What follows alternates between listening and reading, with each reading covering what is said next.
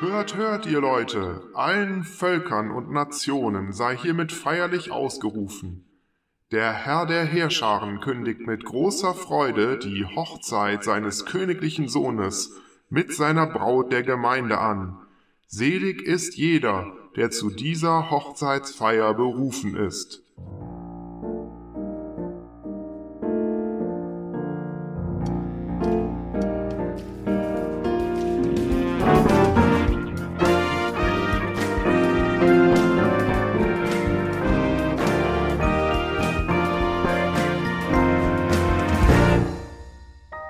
Hier ist Bibel Plus, der Podcast rund um die Heilige Schrift und den christlichen Glauben, und wir nähern uns dem Höhepunkt der Offenbarung.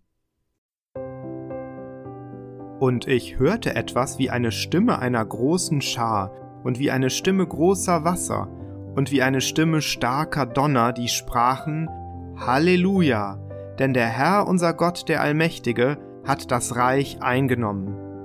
Lasst uns freuen und fröhlich sein und ihm die Ehre geben, denn die Hochzeit des Lammes ist gekommen und seine Braut hat sich bereitet. Der bekannte alttestamentliche Jubel, Halleluja, lobet Jahwe, findet sich in der ganzen Offenbarung nur hier in Kapitel neunzehn. Im Alten Testament kommt er am häufigsten in den passenderweise Hallel-Psalmen genannten Psalmen hundertdreizehn bis hundertachtzehn vor. Diese Psalmen wurden nach jüdischer Tradition am Passafest gesungen.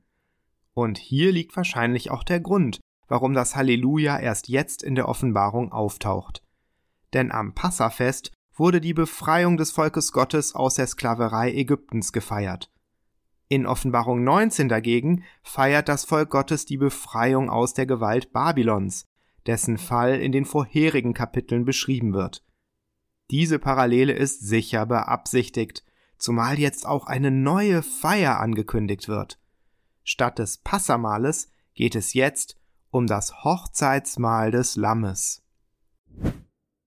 Wie wir das in der Offenbarung gewohnt sind, findet sich auch das Bild der Hochzeit bereits im Alten Testament wieder.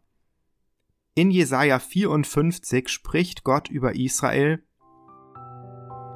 Denn der Herr hat dich zu sich gerufen wie eine verlassene und von Herzen betrübte Frau. Und die Frau der Jugendzeit, wie könnte sie verstoßen bleiben, spricht dein Gott. Besonders deutlich wird das Motiv bei Hosea, wo beklagt wird, dass Gottes Volk Ehebruch begeht, indem es sich mit fremden Göttern einlässt. Dort gibt es in Kapitel zwei eine besonders schöne Verheißung für Israel. Ich will mich mit dir verloben für alle Ewigkeit. Ich will mich mit dir verloben in Gerechtigkeit und Recht, in Gnade und Barmherzigkeit. Ja, in Treue will ich mich mit dir verloben, und du wirst den Herrn erkennen.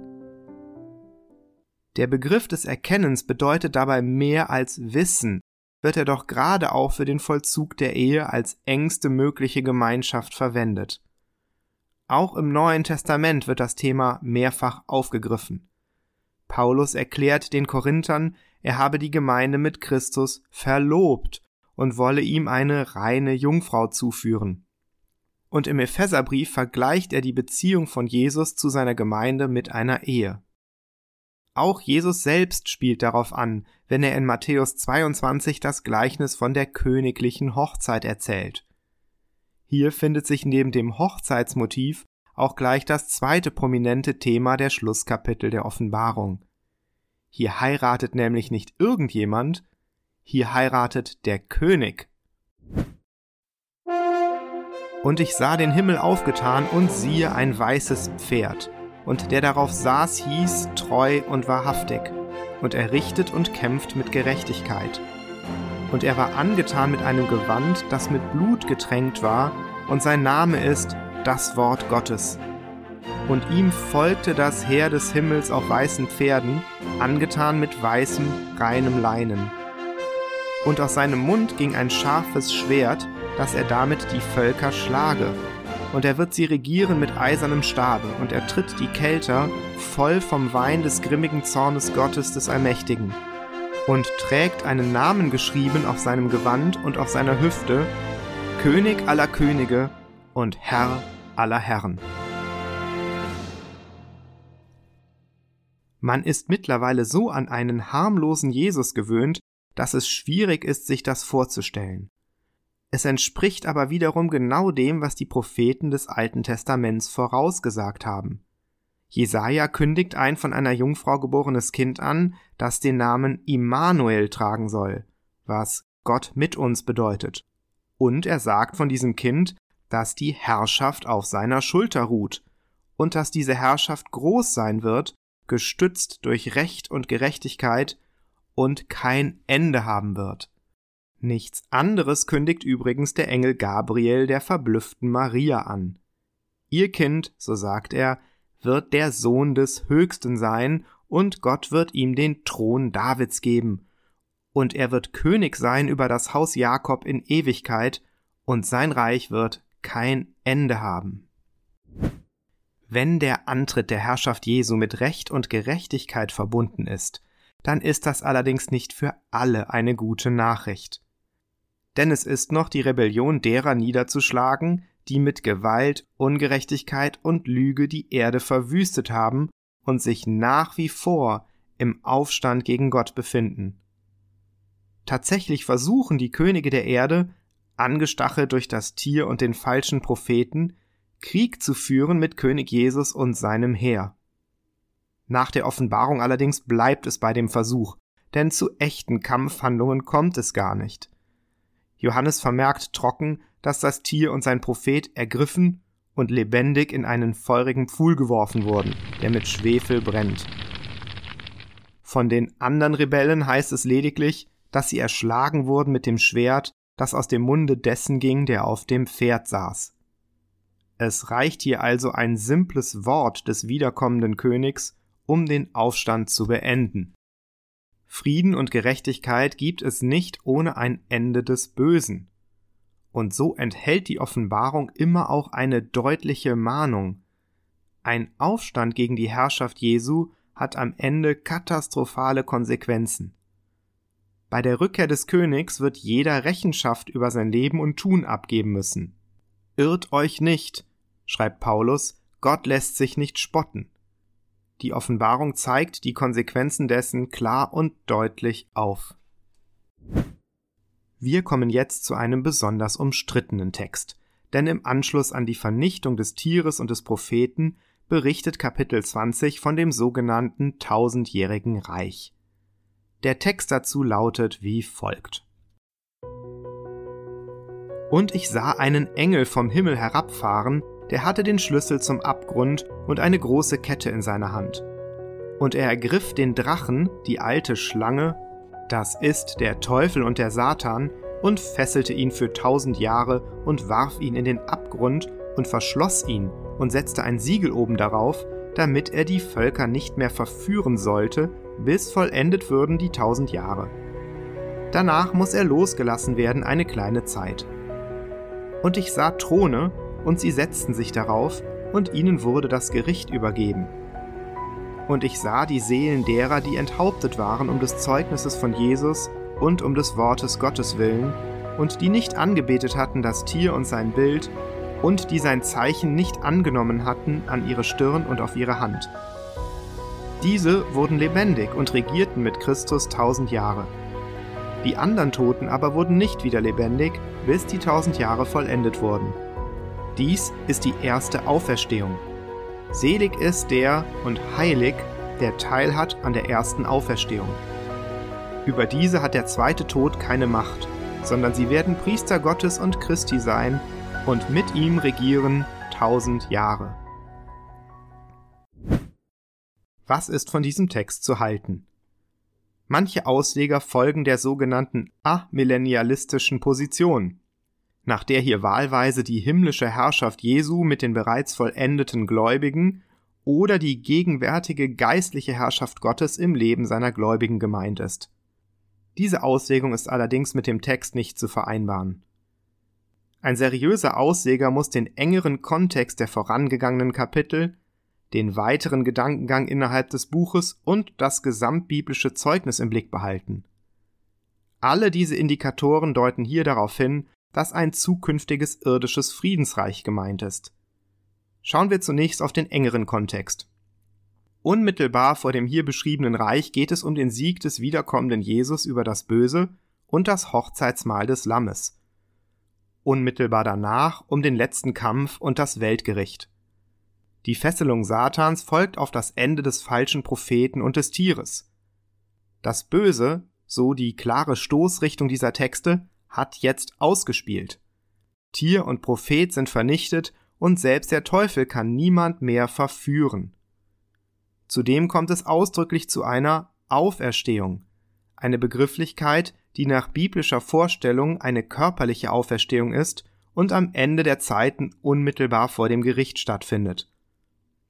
Das gegenwärtige Zeitalter ist nach biblischer Vorstellung gerade böse und wird dadurch charakterisiert, dass der Teufel umhergeht wie ein brüllender Löwe und sucht, wen er verschlingen kann, wie es Petrus ausdrückt.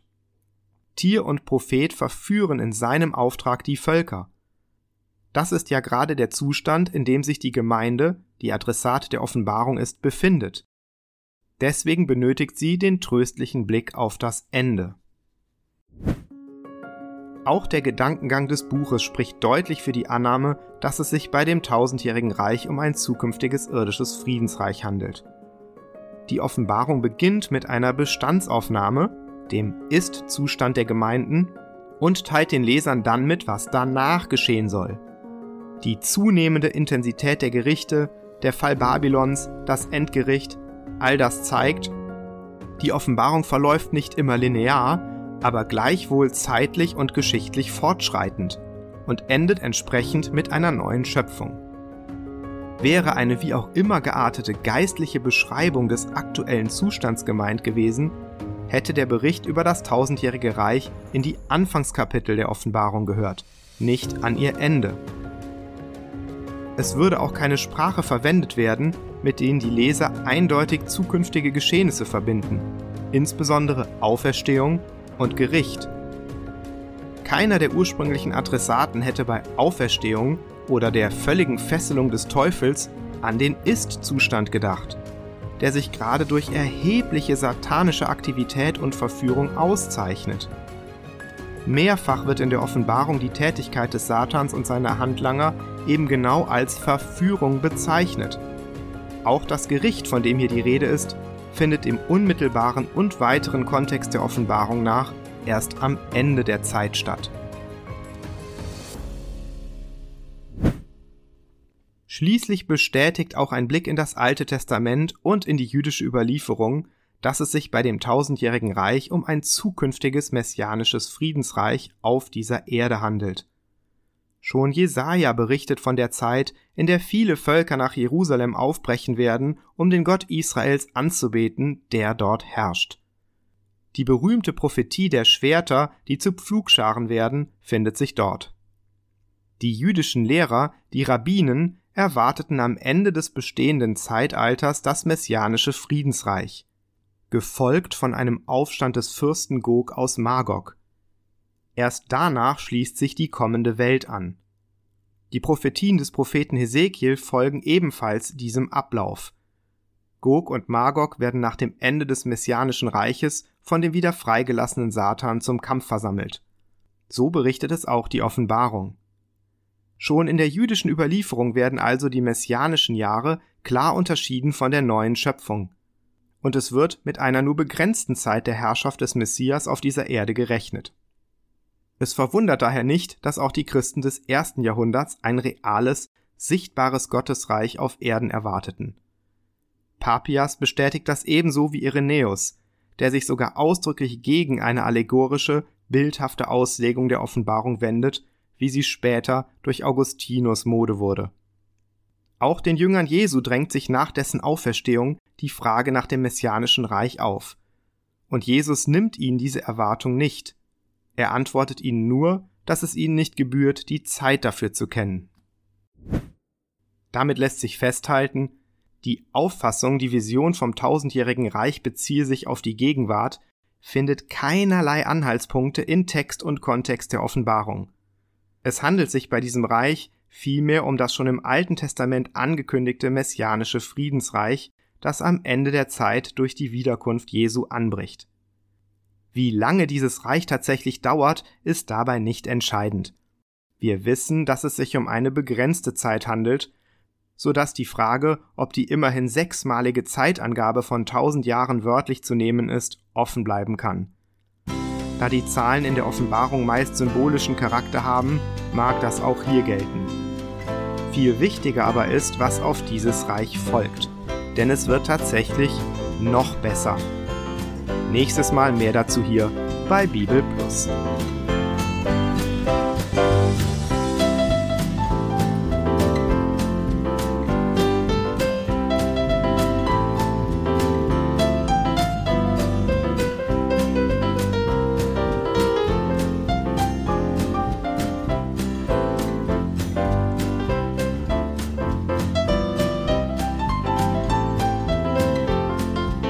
Das war Bibel Plus, der Podcast rund um die Heilige Schrift und den christlichen Glauben. Weitere Informationen und Kontaktmöglichkeiten finden Sie im Internet unter w w w punkt bibel punkt plus.